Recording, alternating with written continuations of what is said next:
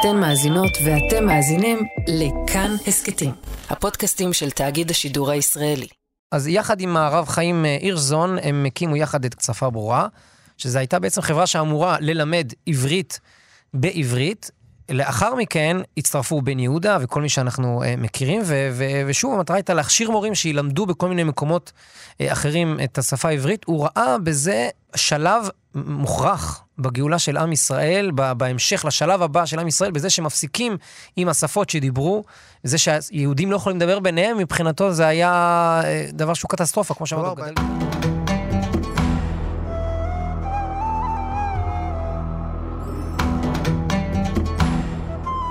כשמדברים על החייאת השפה העברית, הדמות הראשונה שעולה תמיד היא של אליעזר בן יהודה. אבל לפניו, ואחר כך לצידו, פעלו להחייאת השפה העברית כמה ממנהיגי היישוב הספרדי בארץ ישראל. היום נדבר על אחת הדמויות שיותר השפיעו על החיים של כל מי שמדבר עברית וחי בארץ ישראל, הרב יעקב מאיר.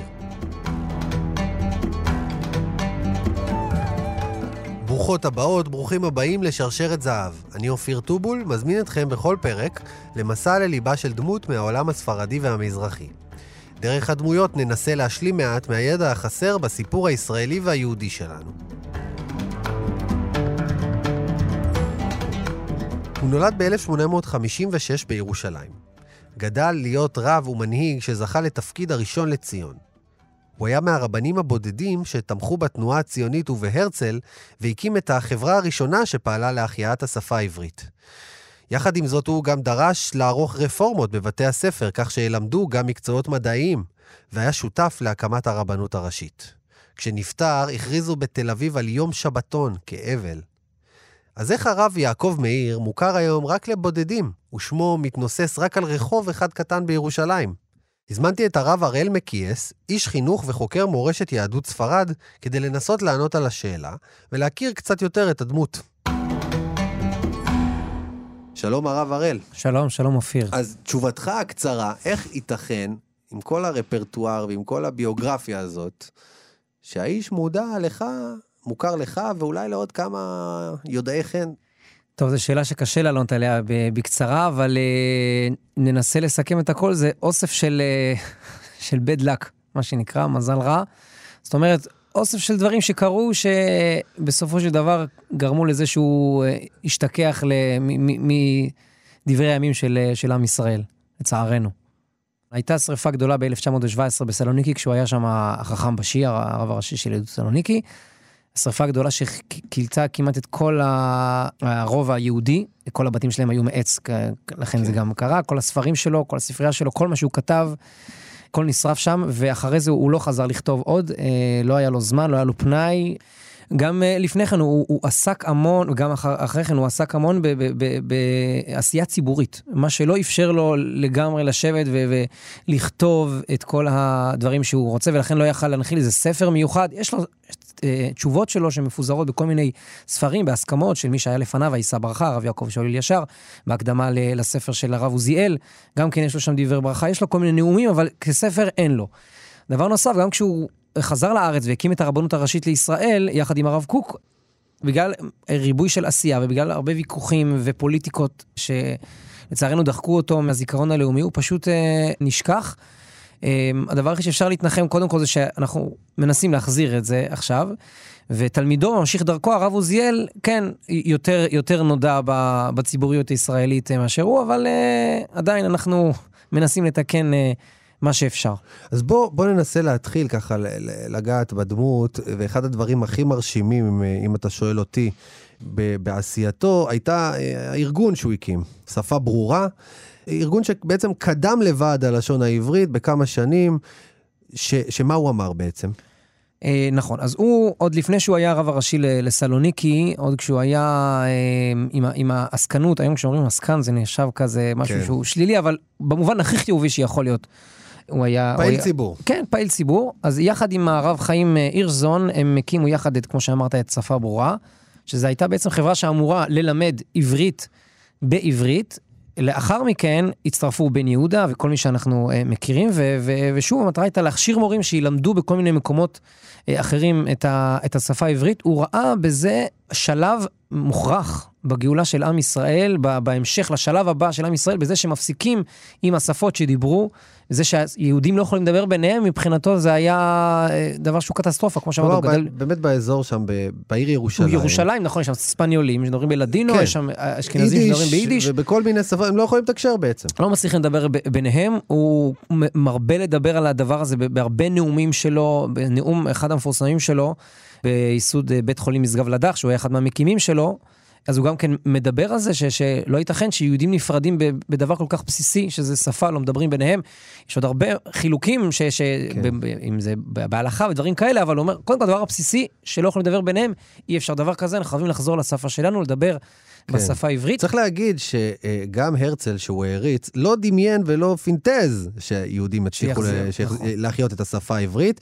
אבל גם העולם הרבני באותה תקופה, הרבה ממנו, בעיקר אה, העולם הרבני האשכנזי, אומר, שפה עברית היא שפת קודש. מה אתם רוצים עכשיו, לחלן את השפה העברית, להפוך אותה לשפה של השוק?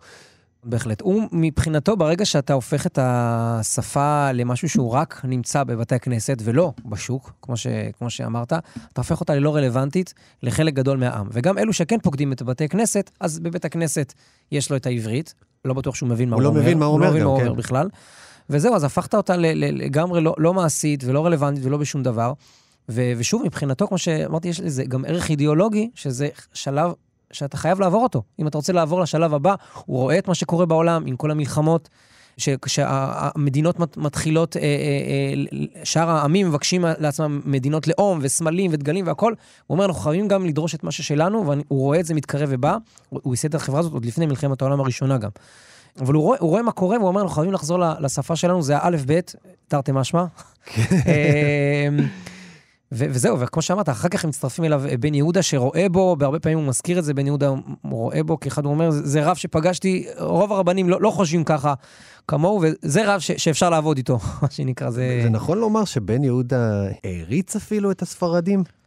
אה, שהעברית הייתה כבר שגורה בפיהם. אז אני יודע שקודם כל, אה, בן יהודה פעל גם מול האספניולים שדיברו בשפת הלדינו, אבל כן, כשהוא דיבר על איזה מודל מסוים, הוא כן הציג את הספרדים. שהם אה, כן משתמשים יותר בשפה העברית, הם פחות מתנגדים מהאשכנזים להשתמש בשפה העברית, וגם ההגייה, כמו שאנחנו יודעים היום, ההגייה שאנחנו מדברים כרגע היא הגייה ספרדית. אולי פחות עם חטא ועין וכל כן. מיני כאלה, אבל בגדול ההגייה האשכנזית אה, נשארה... אה, המילאל ומילרע, כן. המילאל והמילרע. כן, ו... זה, נושא, כן. זה נושא שהוא מרתק, אבל אני רוצה ככה... דרך השפה העברית, כלומר, זה לא דברים שונים או מנוגדים, גם גישתו ל, ל, לשינויים בחינוך שהיו נדרשים באותם שנים. נזכיר שבמשך מאות, אולי אלפי שנים, היהודים למדו באותה דרך שיושבים בחדר, חוזרים אחרי מה שהחכם או המורי או הרב אה, מלמד. ורק לימודי קודש, והנה בא, אה, בא רב מרכזי חשוב ואומר, חבר'ה, הגיע הזמן להכניס לבתי הספר גם לימודי מדעים, אה, שפות, מקצוע, לא מובן מאליו.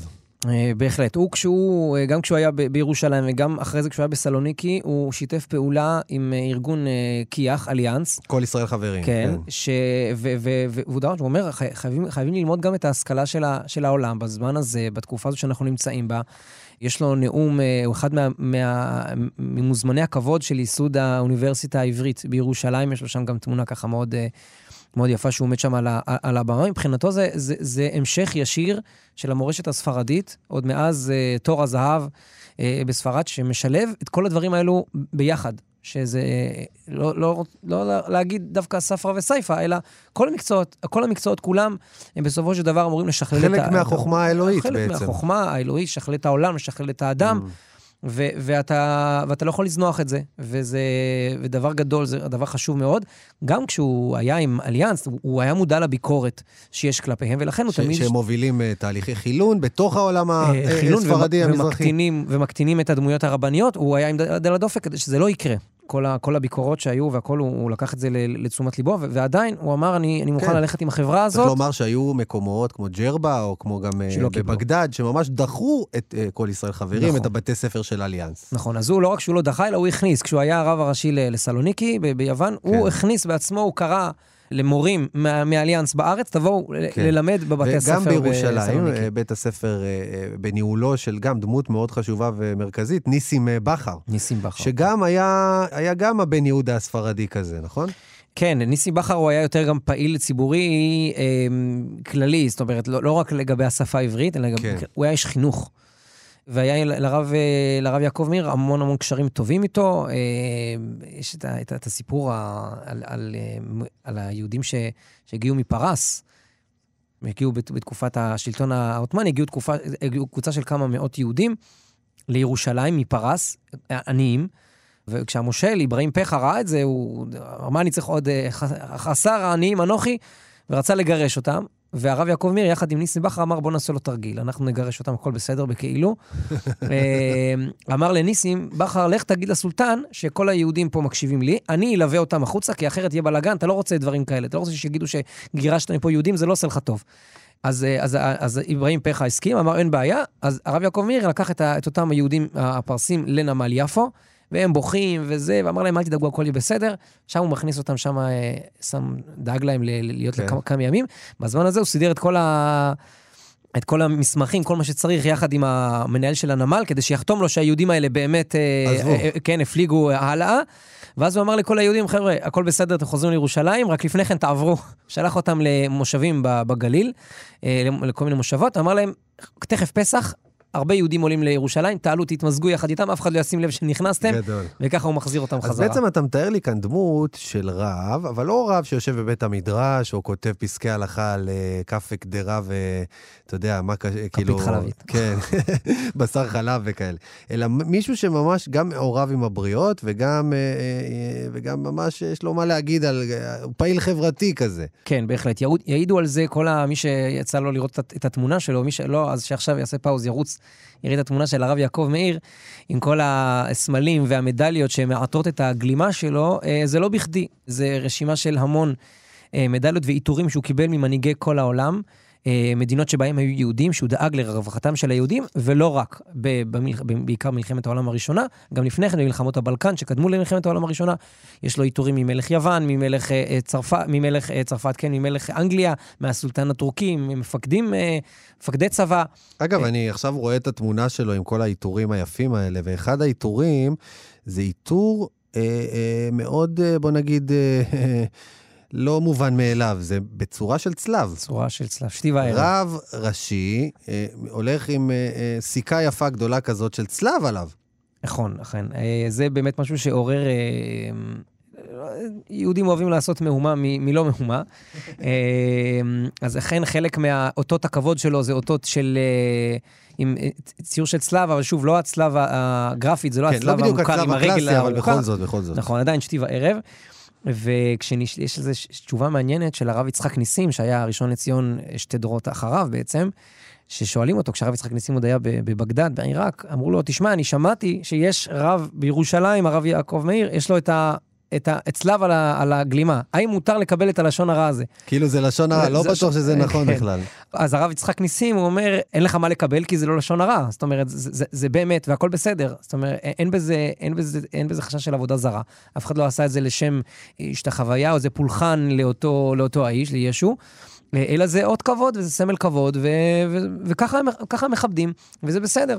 הרב יעקב מאיר גם בעצמו היה, אה, כשהוא היה עוד הרב הראשי, כשהוא היה הרב הראשי לישראל, לאחר מכן, הוא השתתף בתפילה, או באזכרה, אז אני כבר לא זוכר, אה, לאחד, לאחד המלכים אה, ב, ב, של, של הממלכה הבריטית, היה אזכרה בתוך כנסייה. הוא היה, נכנס בפנים, ואמרו שזה היה אולי הפעם הראשונה והאחרונה שרב נכנס. הרב, הרב קוק, שהיה יחד איתו, הרב אברהם יצחק כהן קוק, גם לא היה שם צלבים, למרות שהיה לו שרשרת של אה, צלב, אה, היה לו מדליה של צלב, הוא החביא אותה, יש תמונה מפורסמת של הרב קוק, שהצלב מכוסה. אנחנו מדברים על תקופה שבה להסתובב עם כאלה דברים זה, זה אות כבוד לאנשים, כן, אה, כן, כן. כן, כן, כן, אז, אז, אז זהו. לא איזה אקססורי, אתה יודע, אופנתי. למצוא את זה בטופ 10, כן. אין שם את זה. אמ, אז הוא היה, נכנס לכנסייה ועשה את ה- את את האזכרה, כי הוא סבר, שוב, זה משהו של כבוד, לא, לא איזה אקט של פולחן או משהו כזה. טוב, הזכרת את הרב קוק. יחד עם הרב קוק הוא מקים את הרבנות הראשית. אני חייב לומר לך שכל אדם שתמצא עכשיו, נגיד, בוגר הציונות הדתית, שאל אותו מי הקים את הרבנות הראשית, יגיד לך, הרב קוק. בוודאי. והוא הדמות המדוברת והחשובה כמובן, אנחנו לא חלילה, לא, לא ממעמדנו בכלל אה, לשפוט או להגיד, אבל דמ- דמותו של הרב מאיר, זאת אומרת, גם בתוך הציונות הדתית, לא בדיוק, הוא היה, הוא היה דמות החמד, כן? דמות, השנה הדמות, כן. הדמות שמדברים עליה באותה שנה, שנה שעברה, או לפני שנתיים. הש, השנה שעברה והשנה, בעצם שנתיים המשיכו את הזה. והוא, יחד איתו, בעצם, הם נבחרו, בעיקרון החמד עושה כל שנה... החינוך הממלכתי-דתי, אחרונה- כן? עושה כל שנה, כבר איזה עשר שנים בערך, כל שנה דמות אחרת שהיא מהעולם הציוני-דתי, אז היה הרב גורן, הרב עוזיאל, הרב חיים דוד הלוי, הרב ישראל, שאול מה זה, ישראלי. פעם, פעם ספרדי, פעם כן, אשכנזי? כן, דואגים לזה שזה יהיה פעם ככה, פעם ככה. בעצם השנה שעברה היה 100 שנים לייסוד הרבנות הראשית לישראל, אז בחרו שניים, הרב קוק והרב יעקב מאיר. עכשיו, לי באופן אישי זה היה מאוד קשה, כי אה, הרב קוק ממילא, יש כל שנה יום הרב קוק במוסדות החינוך הדתי, ומדברים עליו המון, ובזכות, אה, ולא בחסד מה שנקרא. אה, הרב קוק ודאי ראוי לזה, אבל אני אומר, אם כבר יש שנה שאפשר להתמקד בדמות אה, שלא דיברו עליה עד כה, אז יש פה הזדמנות מצוינת. כי אחרת, מה, שקרה, ומה שאני, כאשר יגורתי בא לי, מה שנקרא, בורחים ישר לדמותו של הרב קוק. אה, בוא נדבר עליו. כי יש שתי דמויות, אז בוא נדבר על הרב קוק שהוא כן, יותר יש מוכר. כבר, יש עליו כבר מערכי יש עליו שיעור. הכל, וכל אה, שנה כן. גם מלמדים עליו. אז יש לי כבר, אני עושה עכשיו משקיע על חומר, שיהיה לי אותו כל שנה ממילא. ואני, שוב, בחלקת האלוהים הקטנה שלי, ניסיתי כמה ש, שיותר, כן, אה, ש, שהרב, שהרב יעקב- יעקב מאיר יתפוס מקום מרכזי בסיפור הזה. אה, יש אגב, אה, אה, דיברת על זה שהם הקימו את הרבנות הראשית ביחד, בעצם אחרי, כש- אחרי שהבריטים הגיעו לכאן, אז אה, הרברט סמואל רצה להקים בעצם גוף שייצג את ה... זה נזכיר שבעצם במשך אה, אה, אה, עשרות של דורות, מי שייצג את היהודים היה מנהיג הראשון של לציון. הקיום. גם בארץ ישראל זה היה ראשון לציון, אבל גם בכל מקום שהיו יהודים, גם, ב, גם, גם באירופה זה היו הרבנים, אלה, הם כן. היו המנהיגים. אז ב, בירושלים בפרט, הראשון לציון זה בעצם... אה, לא רק הרב, הרב הראשי, אלא מישהו שהוא ממש נציג היהודים. כן, כן, ממש, המוציא והמביא, הפרנס של, ה, של הקהילה, המוסד הראשון לציון זה גם משהו שכבר... אז, אז ארבע- הרברט סמואל רוצה למנות את, את הרב מאיר. הוא רוצה למנות מאיר, את הרב מאיר, בגלל שיש שתי, עדות, קהילות מרכזיות בירושלים, זה הספרדים והאשכנזים, אז הוא שואל את הרב יעקב מאיר, מה דעתך שיהיו שניים? גם הרב אה, קוק, שהוא יהיה לאשכנזים, ואתה תהיה בעצם לספרדים. נעשה גוף אחד עם שני נציגים, שני נשיאים. והרב אה, יעקב מאיר, אני אפילו אצטט לך... מעניין, מה הוא עונה על זה? יש, אתה, אתה ציטטת בהתחלה ממשה דוד גאון, אבא של יורם גאון, כן. שהוא כתב את הספר אה, יהוד- יהודי המזרח בארץ ישראל. המונומנטלי. בהחלט, ספר חובה, שאני מקווה שאולי מפה תצא הקריאה להדפיס אותו מחדש. מחדש, כן.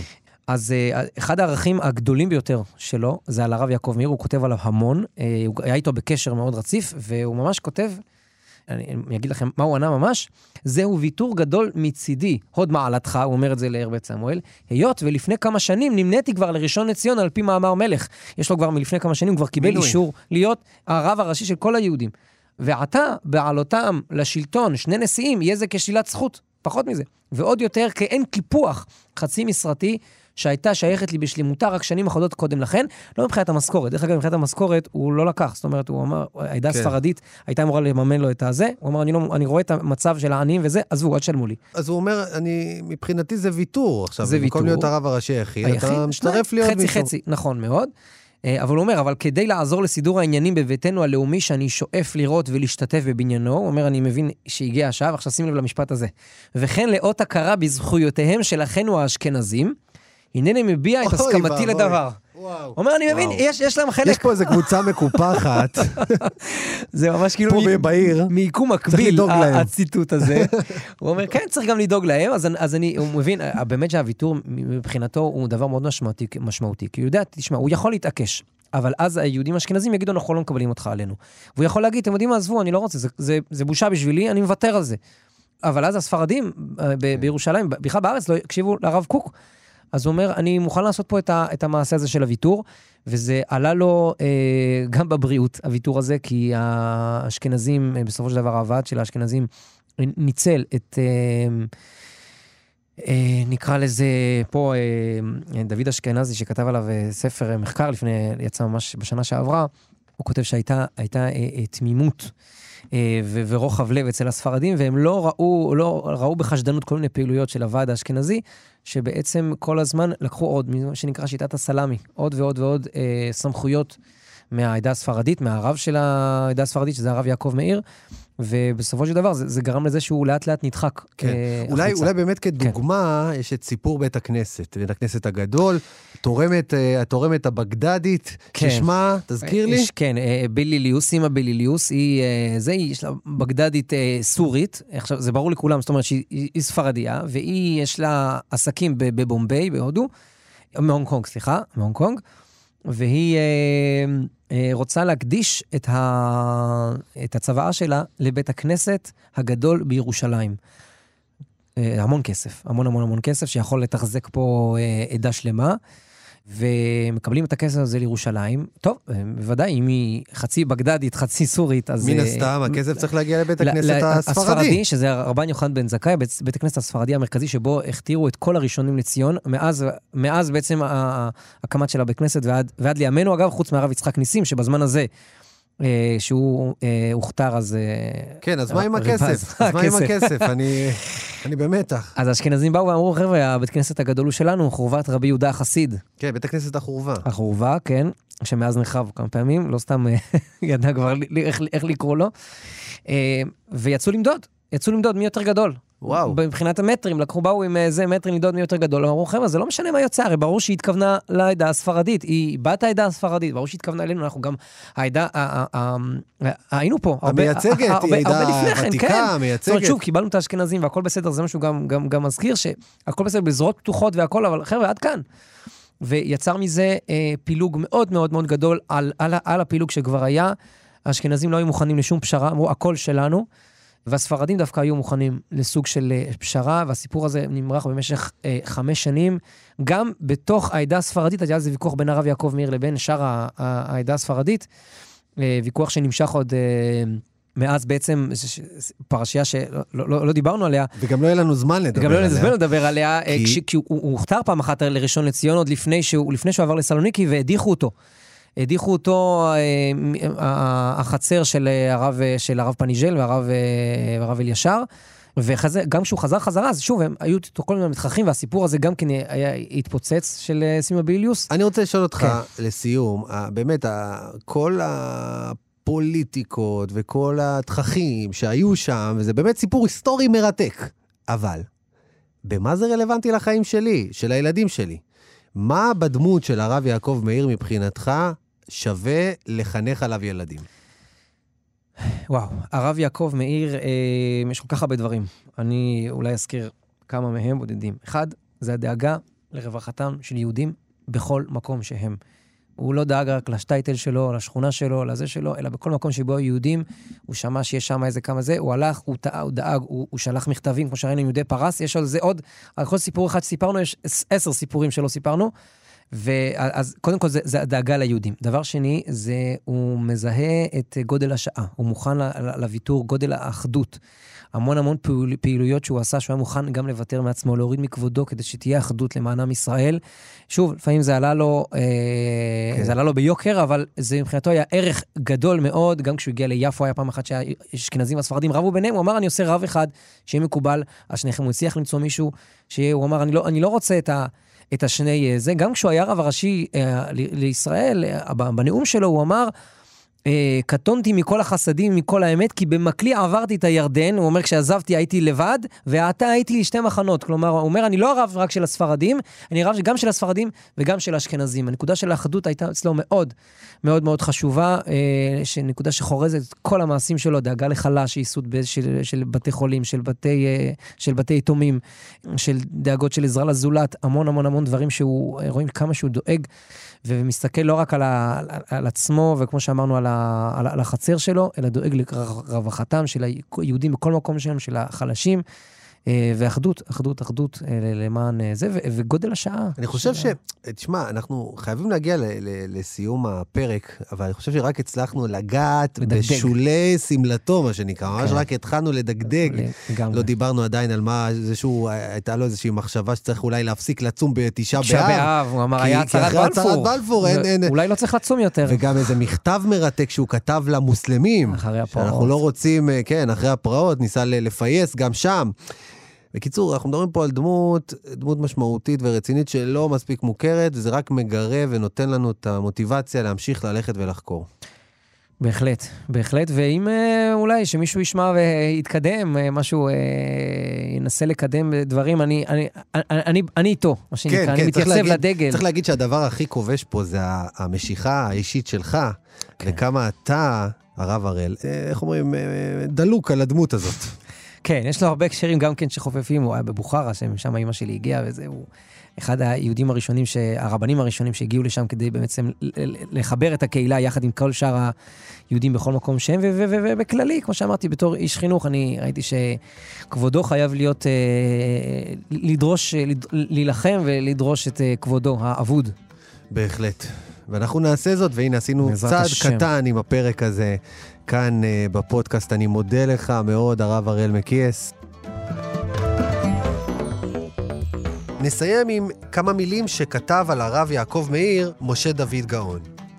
זכות מיוחדת היא לו, שראה את ירושלים שוממה, ונמנה על בני יחידי סגולה המעפילים, אנשי שער רוח שהרעיון והמעשה התמזגו ונצמדו אצלם לאחת. אלה שטרחו ויגעו כל ימיהם להחזיר את העטרה ליושנה. אף הוא עצמו הפך מבלי משים לפרק חשוב מקורותיה בתקופת הקמת הריסותיה.